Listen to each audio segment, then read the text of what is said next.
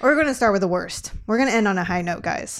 So we're going to start with the worst. And what is the worst, Gloria? Category Jeebus.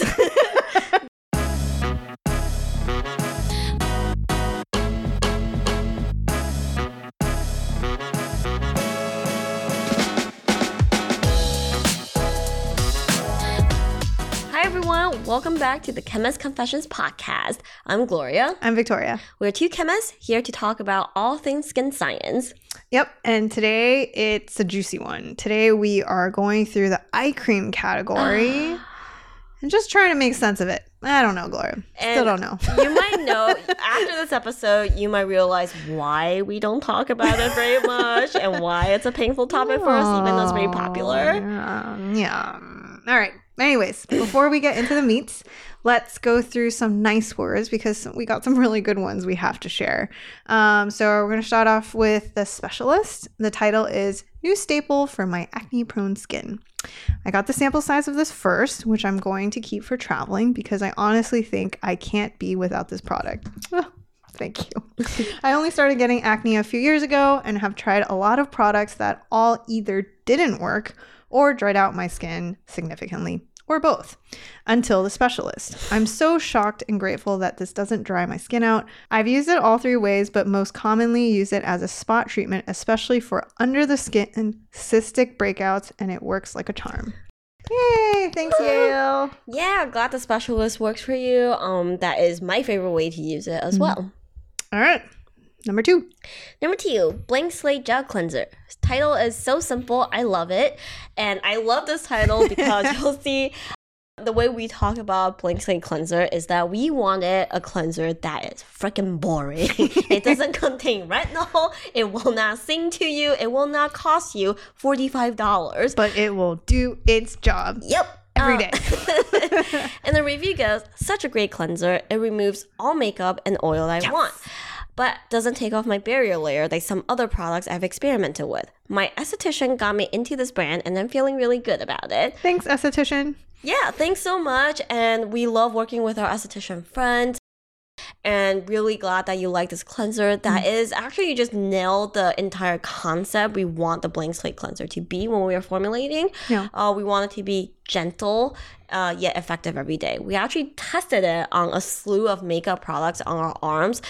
And then our arms got a little raw, so then we got, we had to recruit our followers to help us test the cleanser, and that's exactly what we wanted to create: is a simple one and done cleanser for your everyday use. Yeah, and I also just wanted to point out here, Sarah was very kind enough kind enough to leave her skin type.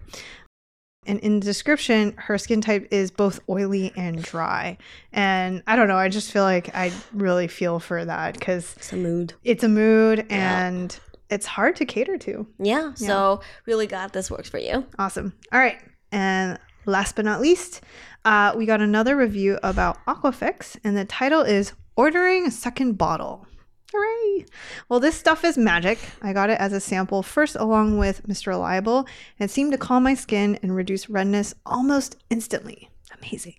I ordered a full size bottle, finished it, and have been going for about two weeks without it now, and my redness and irritation has returned. So, this must be the magic elixir I've been searching for. I guess this is my new holy grail. Woohoo! Thanks everyone for all your support. You know, as a small brand, we don't incentivize for reviews at all. These are all our customers, so um, really appreciate it. And if you want to try our products, we are still offering podcast listeners a 15% discount code. Just use CC Podcast 2023. All right, it's time to get into the meats. It's All right. the hefty one. Everyone stretch out for a second. you know, breathe. And uh yeah, so let's just say this had us, I think, going down a rabbit hole for a good few a deep, days. dark one. so the reason being, Victoria and I like to talk about uplifting things in skincare. this has scientific evidence. Hoorah! Here is how you use it, and here are some very concrete, evidence-based suggestions. Mhm. This is not that category. and sometimes I really hate it when we have to be the bad news bearers. Hmm. So I'm gonna call this a news mini subsegment called "Their Words, Not Mine." It's great. and and to preface, this is to explain that uh, within the scientific community, this is their feeling as well, so that you don't think that we're biased and just being negative Haters. Nancy's. Mhm. So take it away, Gloria. Yes. So this is a uh, a quote from a paper that looked at different ways, both in office and topically, that treats eye area concerns like puffiness, dark circles, so on and so forth. And the quote goes. Soft tissue fillers and autologous fat grafting are the most effective in treating dark circles due to volume loss. Blepharoplasty surgery is best when excessive skin laxity is the underlying cause. Various topical creams and chemical peels are useful in treating pigment-based periorbital hyperpigmentation, whereas lasers are mildly to moderately beneficial for both vascular and pigment types. Given the scarcity of high quality evidence supporting these results, recommendations should be interpreted selectively. Additional randomized clinical trial studying um, periorbital hyperpigmentation will be helpful. Yeah. Their words, not mine. The scarcity in data is what we're working with here. So, yeah. and interpreted selectively because just the the data that is even there i think gloria and i spent a good chunk of time just trying to read about the method and the general conclusion you know i think it's very easy to take you know that and also not good to take face value what's written in the conclusion because when you actually go through the study you're like i don't think this actually does anything Yeah, yeah, it's a little disappointing.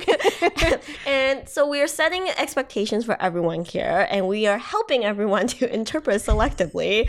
Um, there's one more piece of chart I would love to share before diving in Yeah. to set expectations.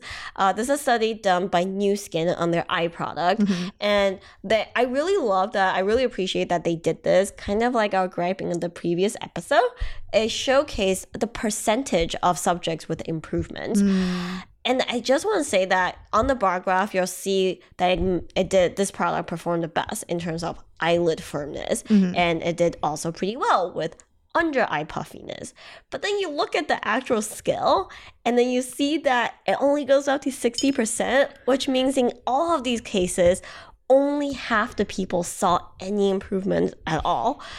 This is not a knock to Nu Skin. This is the eye area. It's Yeah. just what it is. Yeah, totally. And because of that, um, we're going to just dive into the biology a little bit so that everyone can understand why it's such a troublesome, big- yeah, and stubborn concern. First, we should address crow's feet, Mm-hmm. um, and we would say this is probably the most well un- understood, just because there's so much research on face wrinkles. Um, so we're actually not going to spend too much time there. We actually want to focus on the rest, which is dark circles, puffiness, and eye bags. And It feels like a personal attack right now. seriously, Oh, just- yes, I have all of them. I- right. And we wanted to like put some organization to these three. And originally we were thinking, let's just break it down by each skin concern Mm-hmm. and then talk about, you know, the culprits, how this happens. It's not that easy. It's not very neat. It became like a murder mystery chart. yeah, because what it turns out that a lot of the same culprits can contribute to each other. Um, and they work synergistically to make you feel like meh. Exactly. and probably we're going to show this paper here that we think kind of organize its best, but it's also very different in that it actually categor- makes the overarching eye concern being dark circles. And then under the dark circles category, they split it up into three types. And so the first type is actually just simple hyperpigmentation. This um, is correlated to a pigment. They call it the infraorbital brown hue. This hue is also associated with things like freckles and melasma. So that's one category, hyperpigmentation. Then the next you have is vascular. This is actually tied to pigments that are blue, pink, and purple um, discoloration on the under eye area. It's also theorized that the vascular is actually responsible for the fluid buildup um, in the under eye area, which actually leads to puffiness. Um, so, puffiness actually gets linked to this vascular category. And then finally, you have structural. Um, this is simply as literal as it sounds structural changes. It's a shadowing that occurs when it's caused by a change in the fat pad structure that's underneath the eye. Um, and that change leads to eye bags. And we're going to go ahead and say it of all three categories, structural is going to be the area that will most likely require an in office procedure Yes. just because it's a deeper structural issue. Mhm. Yeah.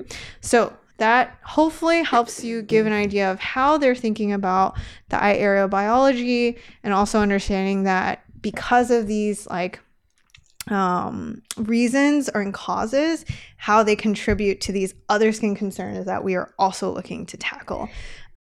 But the tough part here is papers don't actually look at it this way. This No. is way for us to process like the morphology change that's happening, Mhm. but it's not the way that people are going about trying to tackle and treat the issue. So, in some sense, you're like, great, organized, but also don't give it too much thought to.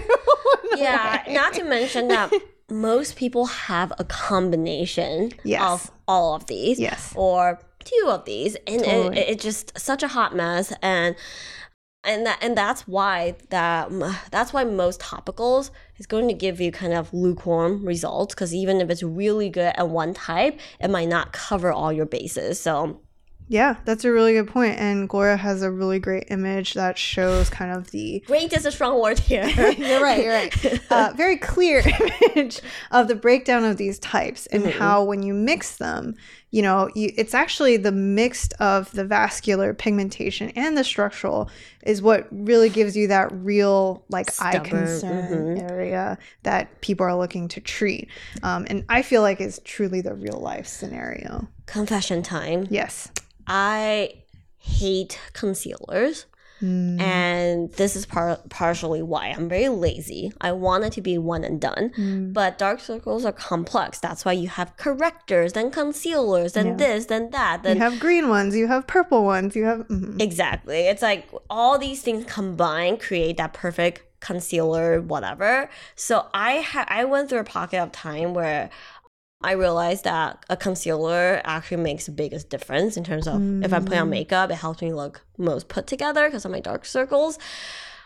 And I'll go into the store, and I'm a sucker for buying everything the beauty advisors recommend uh, recommend for me because they do such a good job putting it on. I'm like, wow, I'm a changed woman. Yeah, let me let me get that. Let me get two of that. Like, whoa, okay.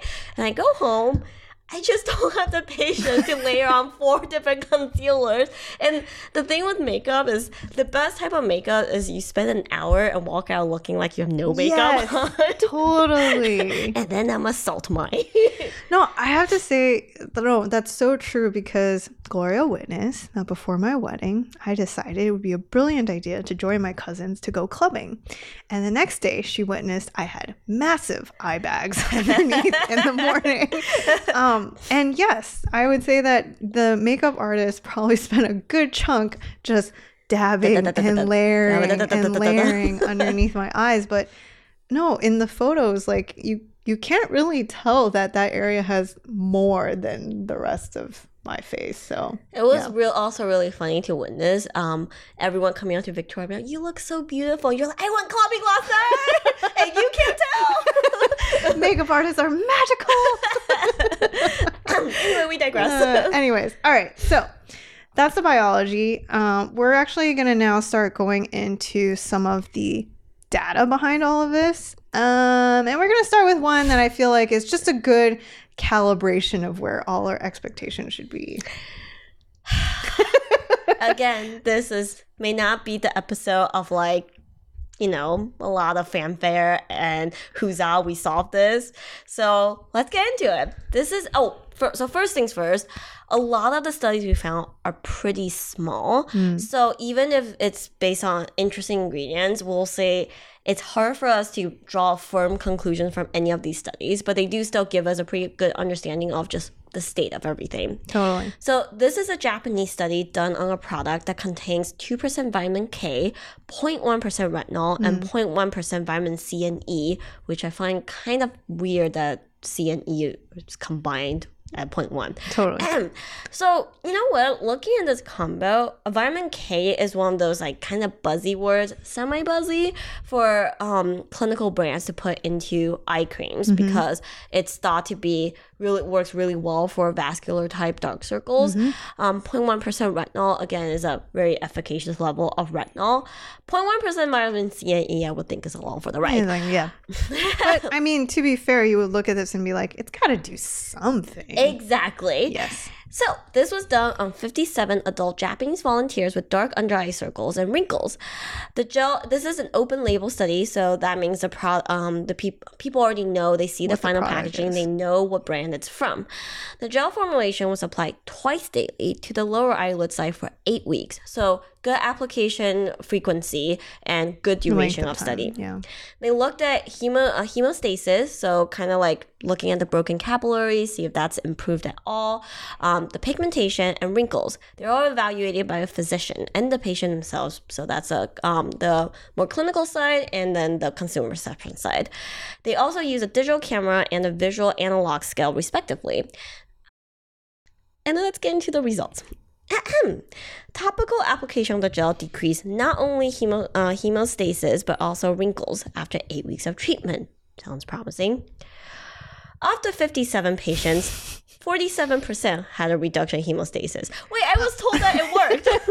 I was told that it worked, and now you're telling me less than half. Methinks that's not passing. yes.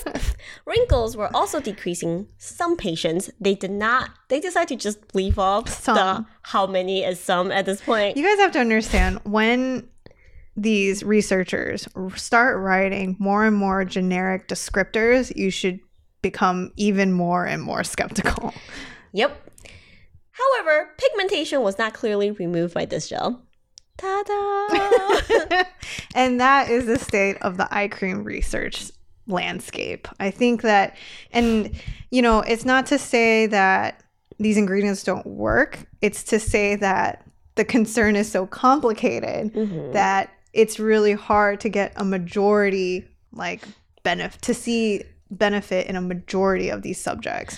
Yeah. Um, well, remember the Nu Skin study we referenced in the previous episode. It just seems like the more studies we look at, the more we realize that 50% seems to be that mark. That if you Right. hit it, if half the patients improve, you're like, You're like, winning. and also this explains why you'll see on a lot of like eye cream reviews um you'll see not many of them really hit like four stars Yeah. um just because that is just the nature of eye creams um so in terms of the landscape i think one thing we just want to really quickly get out of the way is caffeine what's up with caffeine and Nothing. puffiness and yes we can tell you that there are studies out there that show that it really doesn't do much for puffiness. Mhm. Um, in fact, one of these studies, their conclusion was, however, the overall efficacy of the selected caffeine gel in reducing puffy eyes was not significantly different from that of its gel base, the placebo. Ah, so again, their words, not ours. we are not just caffeine haters. We are not paid off by big peptides to trash talk caffeine. I would love that someone's like, they're funded by big peptides. we are not. yeah. So yes, unfortunately, even something that's traditionally thought of as highly effe- effective is not so much. yeah and i've also went ahead and scoured the caffeine eye cream landscape to see if any of the brands actually did any testing on Mhm. their caffeine creams. I would say none unless they actually come with a pretty heavy hitting active paired with it. That could be anything from vitamin c to retinol. Um, so this is why we really don't care about caffeine. Yeah. hate to say it sorry Sorry. All right, moving on. Now, I know we kind of prefaced with saying about um, how eye bags Mhm. usually are going to require an in office procedure. But if you scour the landscape, you will find a study that talks about EGF. Yes, EGF is epidermal growth factors. It is a really hot topic. That's another one that we haven't spent that much time on, mostly because sourcing, who it's from, how much is it using, stability, delivery mechanism.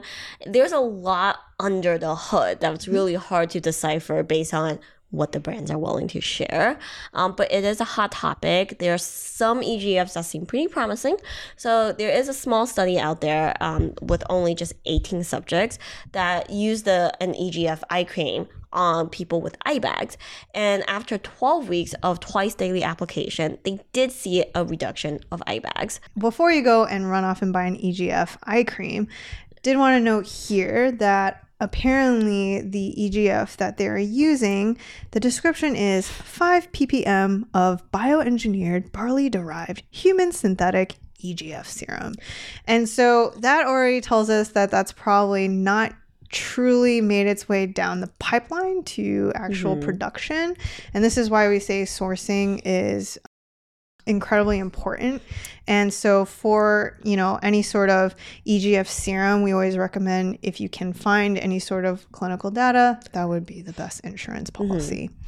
All right. So, moving on.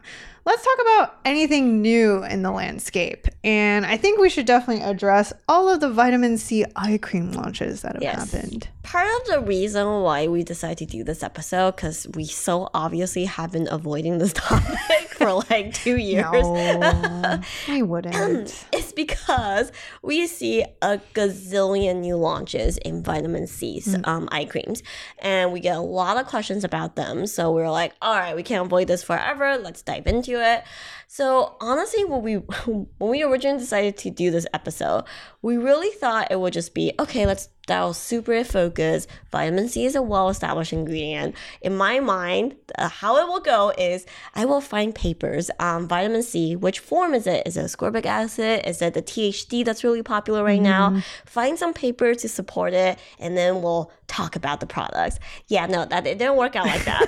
I found a grand total of uh, one study that looked at. It's another Japanese study that looked at a whopping 10% sodium ascorbate, not MAP or SAP, the ascorbate form, which is pretty rare, and I don't even I can't mm. even think of a single product that actually Yeah, uses this form. true. And then also 10% ascorbyl glucoside, which is very high for this particular molecule. Mm-hmm. It is a tiny study. One cell only has six people, the other one had eight. What's really interesting is this is done for six whole months, split phase, double place- uh, double blind placebo controlled. So that means um, you have six people use half uh, on one side of the eye it used a placebo, the other half used the 10% sodium ascorbate, so on and so forth for six months. Whew. It's other than the study size, which is tiny, it's actually set up pretty well. And here's the result. Ahem. Dermal thickness tended to be thicker. Excuse me, tended? Tended. Their words, not mine. I am. I'm just a reading machine right now. to be thicker for the ascorbate, sodium ascorbate treated site, more than the vehicle treated site. Although no significant difference was seen, I will say not shocking. You got six people, man. Yeah. Like I'd be shocked if it's significant. Both erythema index and dermal thickness tended to change in a parallel manner. Tended? Yes. Excuse me, Mr. Elbow. What does tended I mean? sit down. Mr. Elba is busy right now. On the other hand, no significant difference in changes of the erythema index and the melanin index and dermal thickness were found between the ascorbyl glucoside and the vehicle treated sites. This Great. is very awkward. Oh, this is so super sad. awkward. So, um, ascorbyl glucoside is thought to be a pretty effective Yes. um, pigment fighter. Yes. So this kind of shows the complications of eye area concerns in general. Yeah. Because what might be happening is ascorbyl glucoside can be okay at treating the hyperpigmentation aspect of your eye area. Yeah. But that's rarely the only cause to dark circles. So the result is lukewarm. I just had another random thought that I realized why clinicals probably are not set up for success. Mm-hmm. We already know that, you know, you've got these different pigment types in your eye bags. Mm-hmm. And the subjects the way you screen for eye bags or even just eye area concerns is actually pretty general. You're Mhm. looking at a general grading scale visually. Mhm.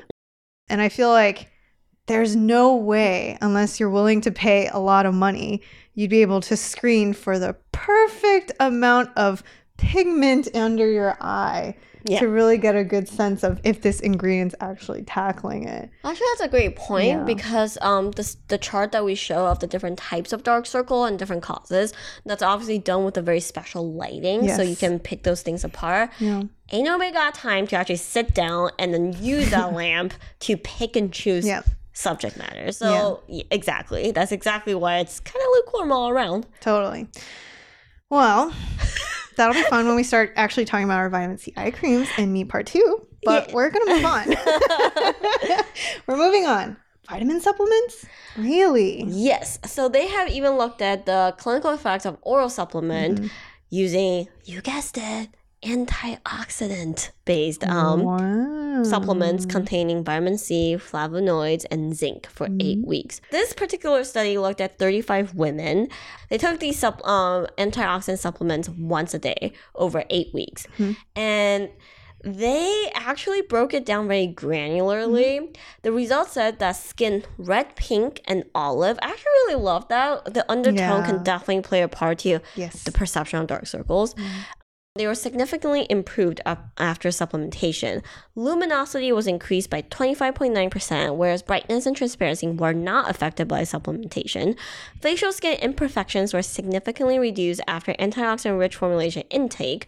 Global reduction of around 18%. Indeed, comma, I find papers with fluff words to be kind of eyebrow raising. Tended. Indeed, dark circles, redness, and spots significantly diminish after oral treatment. Firmness and elasticity have been shown to be improved. Have been shown to be improved. Uh huh. Subjects were globally satisfied. Sorry, that's what she said.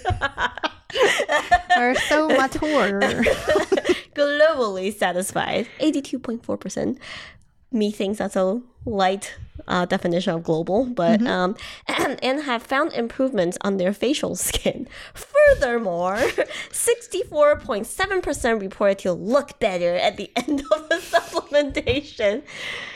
Yeah. I, you know, this isn't the most atrocious paper. Yes. And like Gloria said, the fact that they were granular about the type of improvement um, is good. But I will say, when you read minus 18% global reduction, uh, I just want to say visually that would be.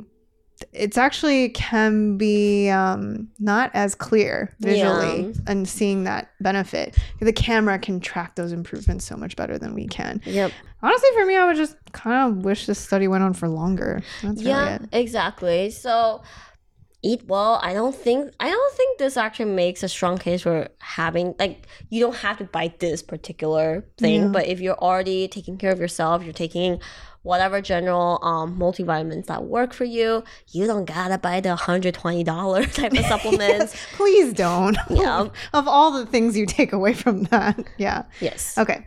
Yes, totally agree. In conclusion, we know we're ending the research side With a feeling a, little bit, yeah, feeling a little bit frazzled, maybe not feeling like there's a really big conclusion here. Um, what we can say is that ultimately it's just managing expectations. Mhm. Will an eye cream be able to erase all of your eye concerns? Definitely not. hmm Will it be able to tackle crow's feet? Probably. It might even lighten dark circles. Um, and that's that's about as far to- as topicals will go. I think the other thing I did want to emphasize is that in these studies, it's very apparent that eye creams need more time. So if you're ever curious about is my eye cream working for me, we'd probably give it at least 12 weeks to really draw a conclusion here just because like we said, these eye creams are trying to tackle actually multiple concerns that are working together to make our skin very difficult. Yes. Um, but otherwise, um, in meat part two, not to worry, we're actually going to go through the eye creams themselves and help people figure out what's a better eye cream to purchase and one maybe you can do without. Um, but otherwise, we're gonna take a break. We have to take a break. I think Holy you guys crap. need a break. so we're gonna go to our animal fun fact corner, and we're going to break, break, break, it up, break, break, break it up, break, break, break it up. Woo! Yeah, Animal Fun Fact Corner. All All right. right. What are we talking about today, Gloria? This I'm very excited about. um, we follow a channel by Ze Frank. Um, if you don't know. If you don't know him, check out his YouTube channel. He makes hilarious and really Informative. adorable, informative animal videos on Yeah. all sorts of random crap, random species you may not know about. Yeah. And um, we actually noticed this little guy in his little countdown slash uh, animal awards video recently. So we are going to talk about the pumpkin toadlet. Sounds so cute. It is so cute.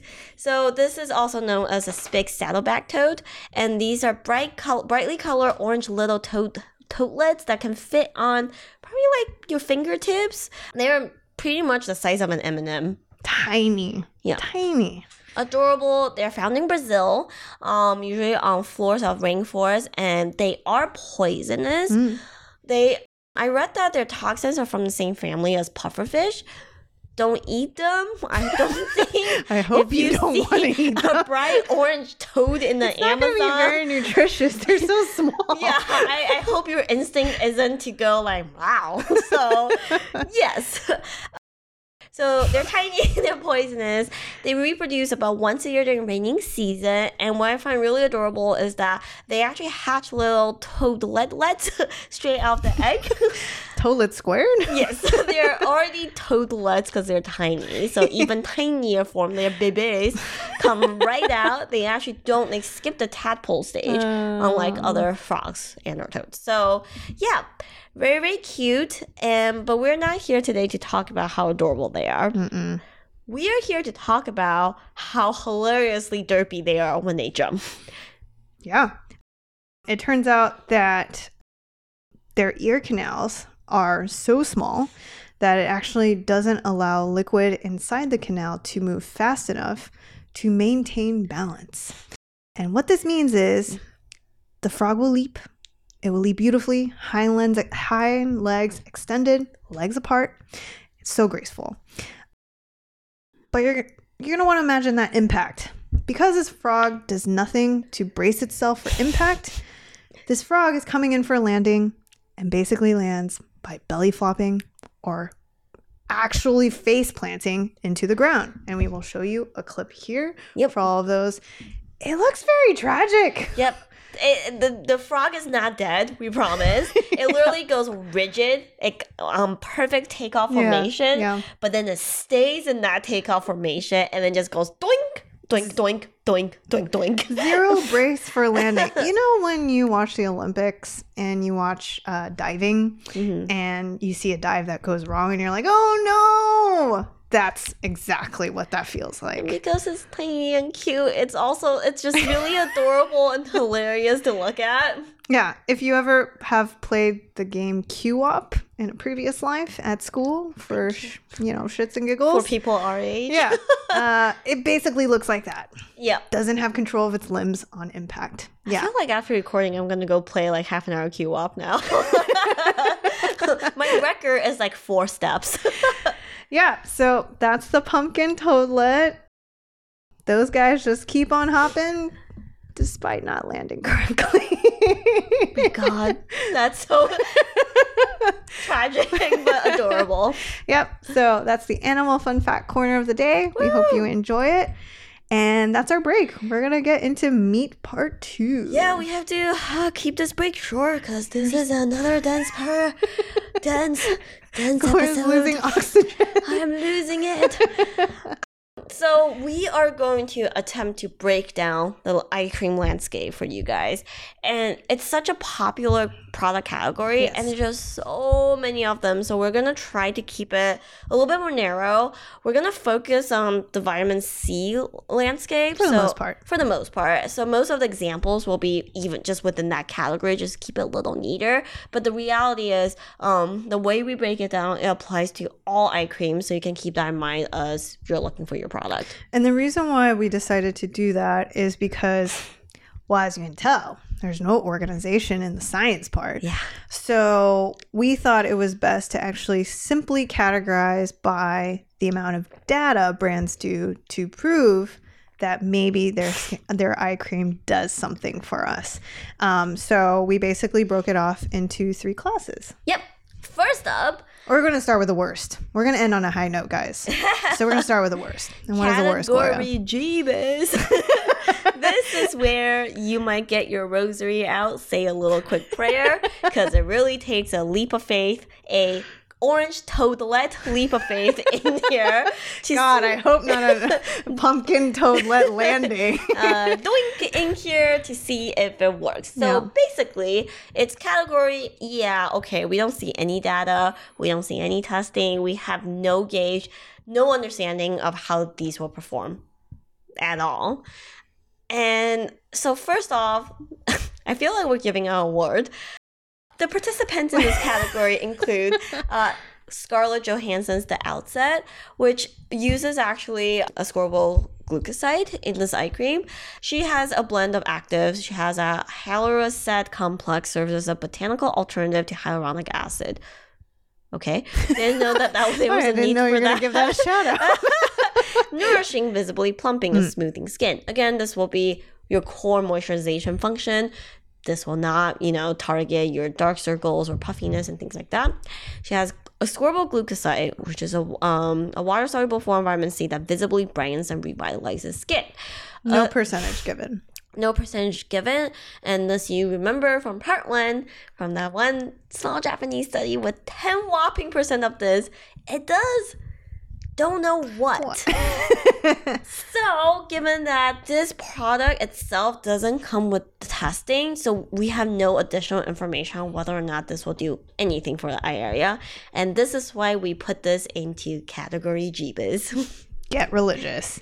Um, I also did want to call out something that I always like.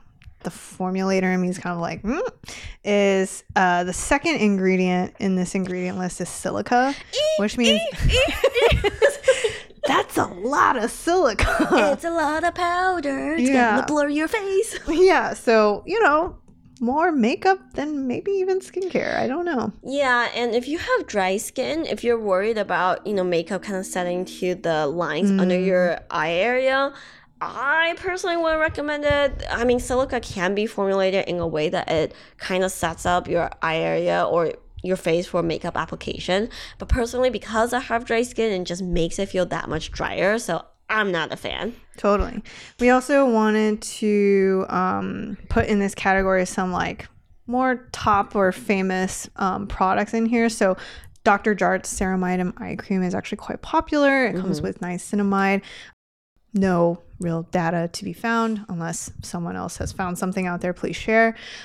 And then the third one, my goodness, La Mer's lifting eye serum. Yep, nothing. We've, we've found nothing that tells us why we should And be the winner is hundreds of dollars. Is La Mer because it's like $150 for Lord knows what.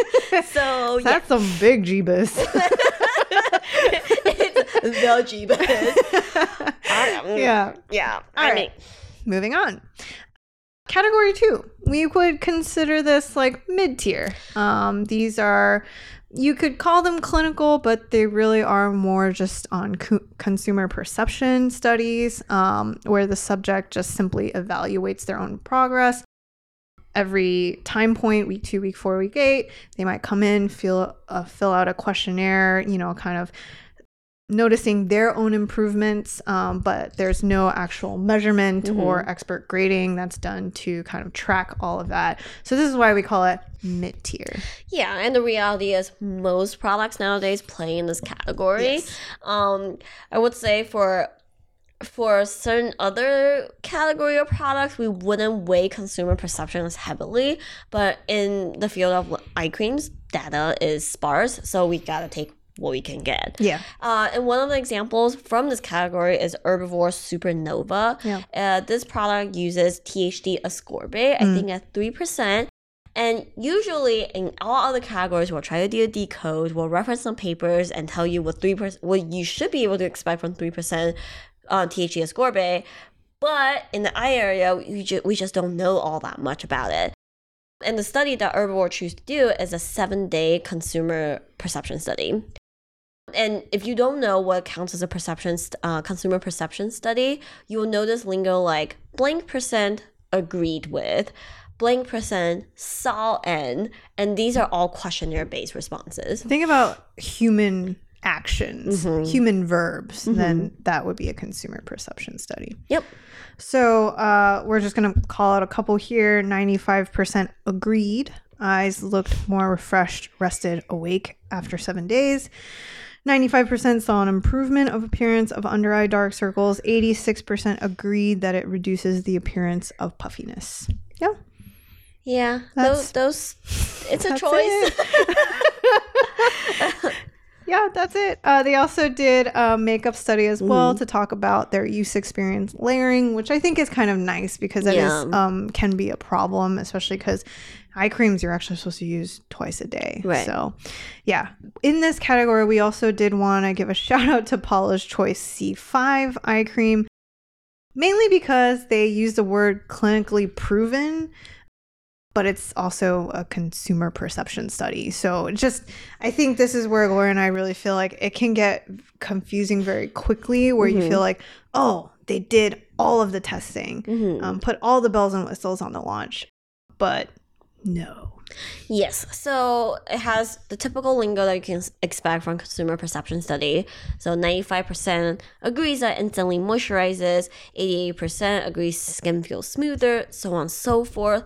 I do want to shout give this a shout out or take a closer look at this study. It is done based on self-assessment on Independent Consumer Study Center with 69 people after 28 days. Hmm. This is where the fine print matters. So compare this study with the herbivore study, which is half the sample size at only one week. Totally. Will still place a lot more weight on the Paula's choice results just because at longer term you have a much better understanding of long-term efficacy. Seven days is just too short of time. Totally. That's a really good point. And in terms of other products that fall into this category, you're looking at Drunk Elephant C Tango. They did an eight week consumer perception. You also have Youth to the People. They also did an eight week consumer perception with some immediate benefits. So, what does that say? There's probably a powder in there. Okay. Powder! Welcome back, Boron Nitride! Yeah. So, that's it for the mid tier, the average category. Now, let's focus on the best. Yep. So the best, of course, is ones with actual clinical data. So things that uses um, um, either a professional expert grader that look at the improvement and place a quantitative analysis on it, or an actual image analysis that tracks the changes in skin, dark circles, so on and so forth. Um, and one of the best example of this is a paper by the brand Sente. On top of doing the clinical study, they did it in a way where they were able to publish a paper on it. Yeah. It only had 18 subjects. It's not a lot of people, but again, the data is so scarce that this can already be considered as somewhat of a gold standard study. Totally. In the Sente study, this was done over 12 weeks, which is a very significant amount of time for eye cream, Yeah. and it gives you a much better gauge for the results. And they were able to see significant improvement in terms of just general puffiness and pigmentation around the eye. Yeah, I actually do give this paper a lot of brownie points. They actually went through the effort of looking at um, kind of like red hue imaging to kind of Mhm. track that pigmentation process. We'll show pictures of that imaging here. Um, that's extra work. That's extra analysis. You know, so they can mark that kind of improvement. So all in all, this is great. The product, I hate to say it, but also because of the research makes sense. Um, I believe the product is ninety dollars for fifteen mils. Hey, that's cheaper than La Mer. Yeah, there you go. There you go. So, anyways, yeah, we would say this is a gold star for Mhm. us. Another product is Ole Henriksen's Banana Bright. Yep, I think they have a semi more merged with makeup version of it. This is the one in a tub, the eye cream version, and a telltale sign for actual clinical measurement is a number that's way lower than 90%. So when you say 90% solid improvement, most likely consumer perception. This one says 20% brighter under eye. And what we can assume is this is most likely some sort of expert grader or instrument analysis. And that's actually quantifiably 30% brighter under eye across the board on average. The 29% brighter under eye claim is used after eight weeks. Again, like any other eye cream studies, we will still take a closer look at the fine print because you will look at uh, claims like, oh, it eyes appear brighter after just one use. Again, look for that silica, look for that boron nitride as just an instant effect powder. Doing its work there, not meant to be a long term improvements. Uh, and the last claim uh, on this eye cream is a 40% reduction in crow's feet. Again, this means it's an average number that's using some sort of quantifiable method. So we give this study a pretty decent weight, yeah. Yeah, definitely. Other products that fall into the best category is Dermalogica's Biolumin, who did an eight week study, uh, an eight week clinical. Murad also did a clinical that marked at two weeks and six weeks for brighter eye. Well, actually, this one I kind of just wanted to pause really quick because the two stats they share is that at two weeks, 86% saw brighter eye area skin, but then at six weeks, they say 85% saw a reduction in dark circles. And it just made me think that that two week saw brighter eye area just feels like such a lukewarm, I'm reaching for any sort of benefit here. Yeah. it's like just like a much softer claim versus reduction in dark circles. So give it at least six weeks. Yes. And I want to say that I love a good BNA and a couple before and after picture. And a couple episodes ago, Victoria made a good point that she's worried that BNAs Mm-hmm. are becoming so heavily weighted that people brands feel okay putting the one best picture Yes. and leave out the stats, Yes. which is a dangerous field to go down in. However, I would say in the eye cream category, I put a lot of weight in before and afters because you'll realize that people don't put any of it up. Yeah. Partial, most likely because the results are kind of You also look at the improvements, and just like I said, you know, t- seeing a 20% improvement is mm. good, but to see it in a before and after, like, visually. I think It's I slightly it. better. yeah. yeah, no, that's a really good point. And I just have to shamelessly plug our double play here. Mhm. We also ran it through a clinical, um, and by six weeks, did, we did also see a reduction in dark circles.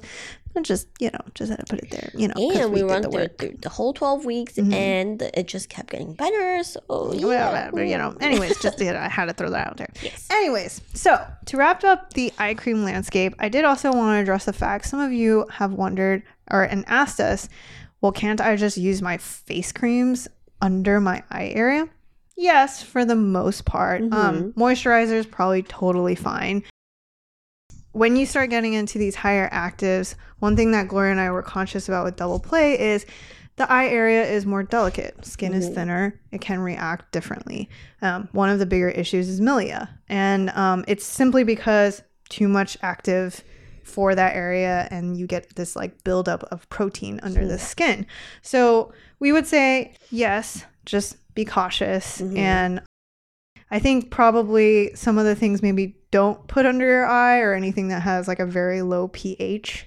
Um, yeah, Yeah. probably be my I think general guideline. I think we had someone ask about using our gold standard, which has 30% glycolic acid under the eyes, and we're like, No, please, hold, hold up. No. Methinks it's not the best idea. um, but yeah, we hope that this was helpful. Yeah. It's very, there's a lot of products out there. This area Yeah. gets very confusing. We will summarize a lot of this and maybe put a couple things we didn't include in Yeah. podcast in a blog post. So you can check out and read some more about this here.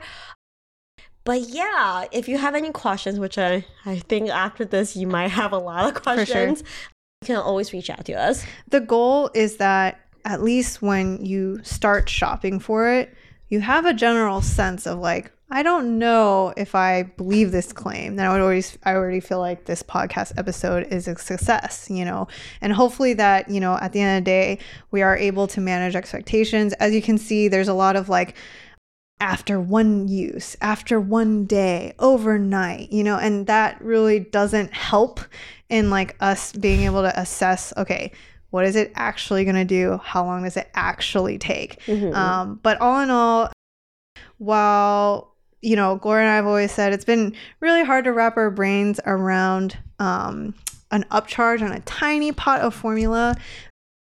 You know, it's definitely a really challenging concern that both of us really care about Yep. ourselves personally. So yeah, we hope um, it at least makes navigating it just a little less crazy and Mhm. confusing. But otherwise, you have us. Reach out to us.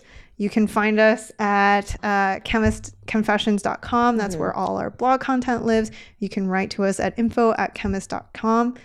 What did I say? Chemist.com. info at chemistconfessions.com. You can DM us at our Instagram at chemist.confessions. Otherwise, we hope you enjoyed this episode.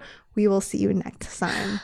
it will be, we don't know what yet, but it will be a weekly podcast. So we'll see you next week. Yeah, enjoy, guys. Have a great weekend. Bye.